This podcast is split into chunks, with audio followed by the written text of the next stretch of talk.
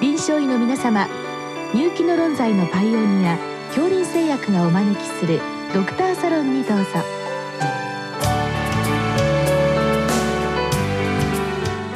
今日はお客様に東邦大学桜病院糖尿病内分泌代謝センター准教授佐伯敦人さんをお招きしております。サロンドクターは青い会柏田中病院糖尿病センター長山内俊和さんです。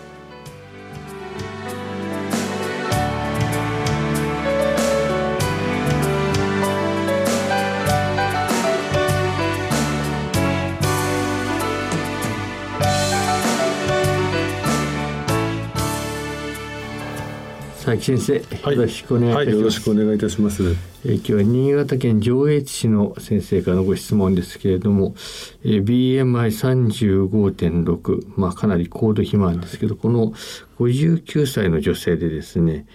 拡張型心筋症と臨床診断して紹介したところ肥満心筋症と最終診断された症例を最近経験しましたということで、まあ、これはどういったものなんでしょうかということでございますけど、はい、先生あのこれ肥大型心筋症と名前上はこう紛らわしいですけど、はい、肥満心筋症ですね。はい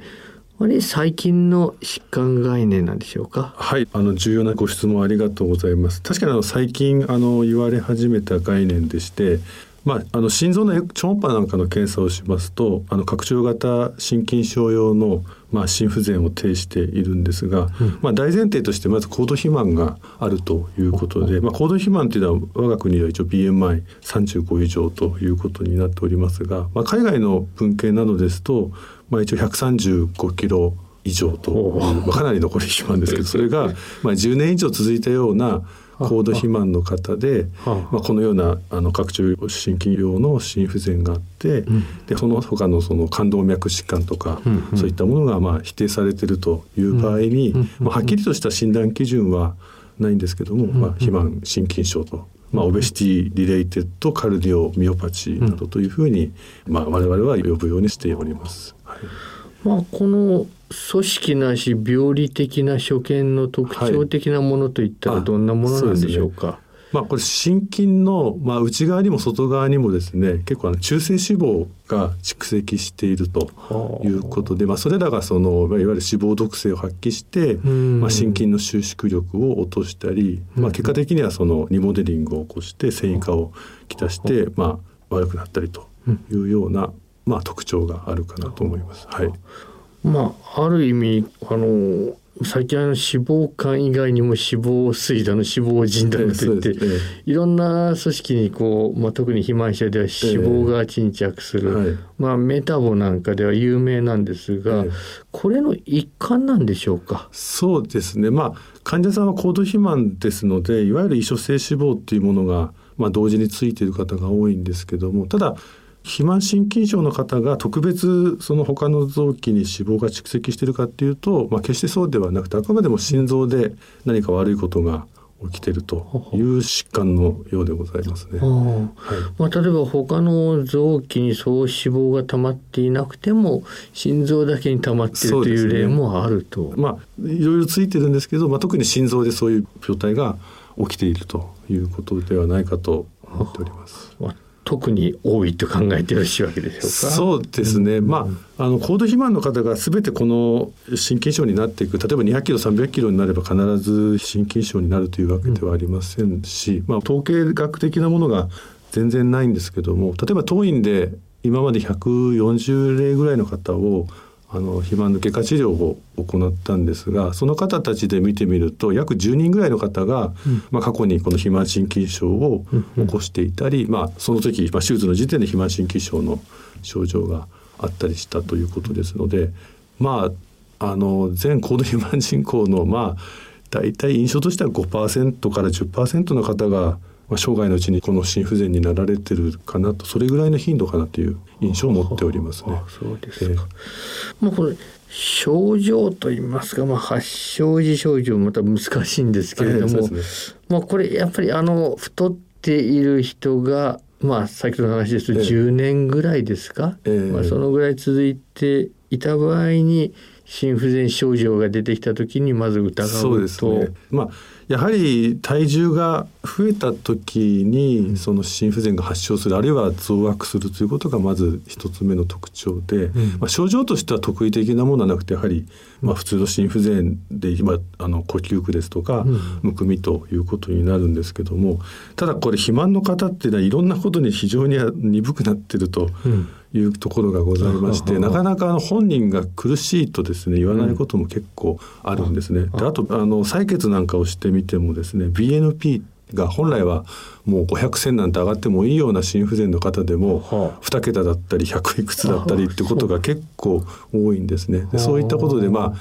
その患者さん自身の心臓もその SOS を発しないような状態。これもちょっとメカニズム不明なんですけどそういう逆にそういう見落としやすいという特徴を持っているかもしれませんね。もう作れないかもしれないですね。もうバテてしまったと言いますか。糖尿病がやっぱりこういうケース多いと思うんですけど、ええ、それとリンクするというわけでもないね、糖尿病の方も、まあ、糖尿病心筋症とかっていう病態もあるんですけども、うん、この病態はまた別でして、はあ、まあ、糖尿病のない方でもこの肥満心筋症にはなりますので、はあ、まあ、基本的には別の病態だと考えております。はい、そうですか、はい、中野先生これ診断が難しそうなんですけれども、えまあ BNP も必ずしも当てにならないとなってきて。例えばあの中性脂肪がたまるというパターンですから、まあ、血液中の中性脂肪これは上がっているんでしょうか、まあ、上がってる場合もありますし、まあ、正常な方の場合もいらっしゃいますね。あくまでもやはり心臓にたまった中性脂肪が、まあ、脂肪毒性を起こしているのとあとは、まあ、最近言われることなんですけども、まあ、心筋側の、まあ、脂肪酸の利用障害があって、うん、その心筋の収縮力がまあ出てこないというような、うん、まあ、局所で起こっていることの方が重要のようでございますね。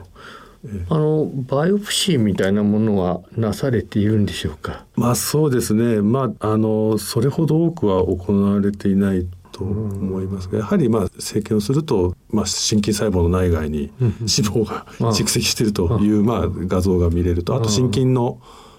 体の肥大ですね、あとはまあ進行した心不全ですとまあ、繊維化が見られるというところ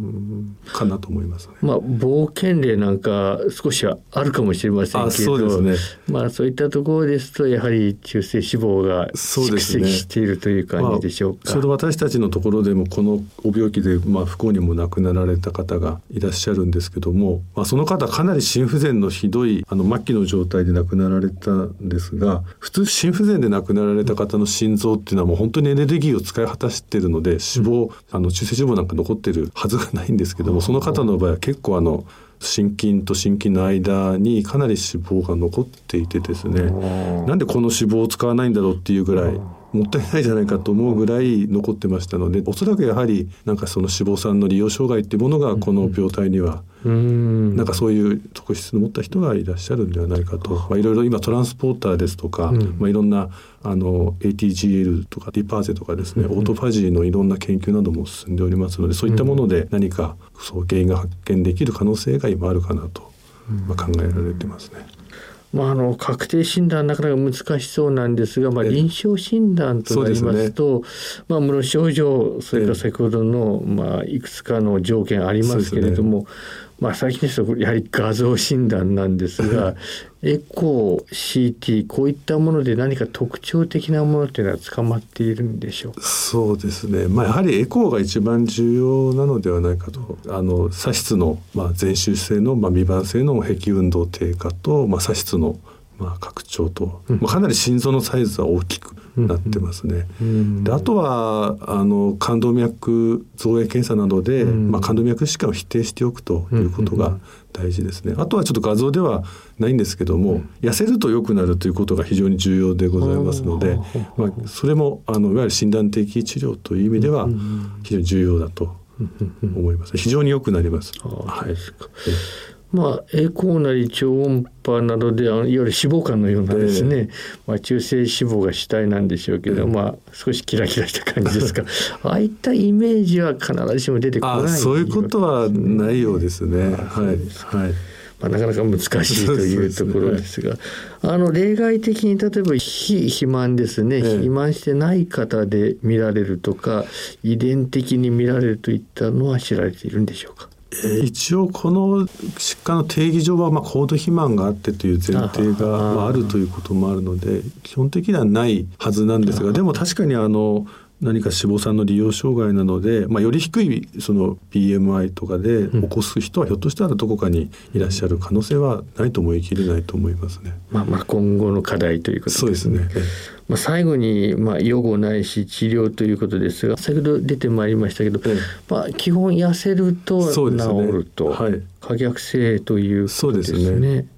ということは治療は肥満治療ということになるわけでしょうか。はいまあ、あの繊維化がまだそれほど進んでなければですね本当に劇的に例えば EF が15ぐらいしかない方が6070まで回復することもあるぐらい本当によく回復するんですね。であとまあその内科的な減量だけではなく、まあ、外科治療肥満の外科治療って最近あのございましてこれはもう30%ぐらいの減量をきたすものですけどそういったものを行うと、まあ、症状の改善だけではなく将来的なその再発予防という意味でも非常にまあ有用ですしあとアメリカなどではあの心臓移植なんかもまああのこういう患者さんに行いますけどもそれのまあブリッジの手術として肥満外科治療を行ったりとかそういうこともされてるようです。あとは薬物としてはあの、まあ、一般的な ARB ですとか、うん、まあ、AC インヒビターですとか利尿剤とか、うん、そういったものが、まあ、よく使われますけど最近では、ね、SGLT2 阻害薬というものもありましてまだエビデンスは全くないんですけども、うん、おそらくこれはこういう病態には非常に有用ではないかと、まあ、言われ始めてますね。はい、どうも先生今日はありがとうございました、はい、ありがとうございました。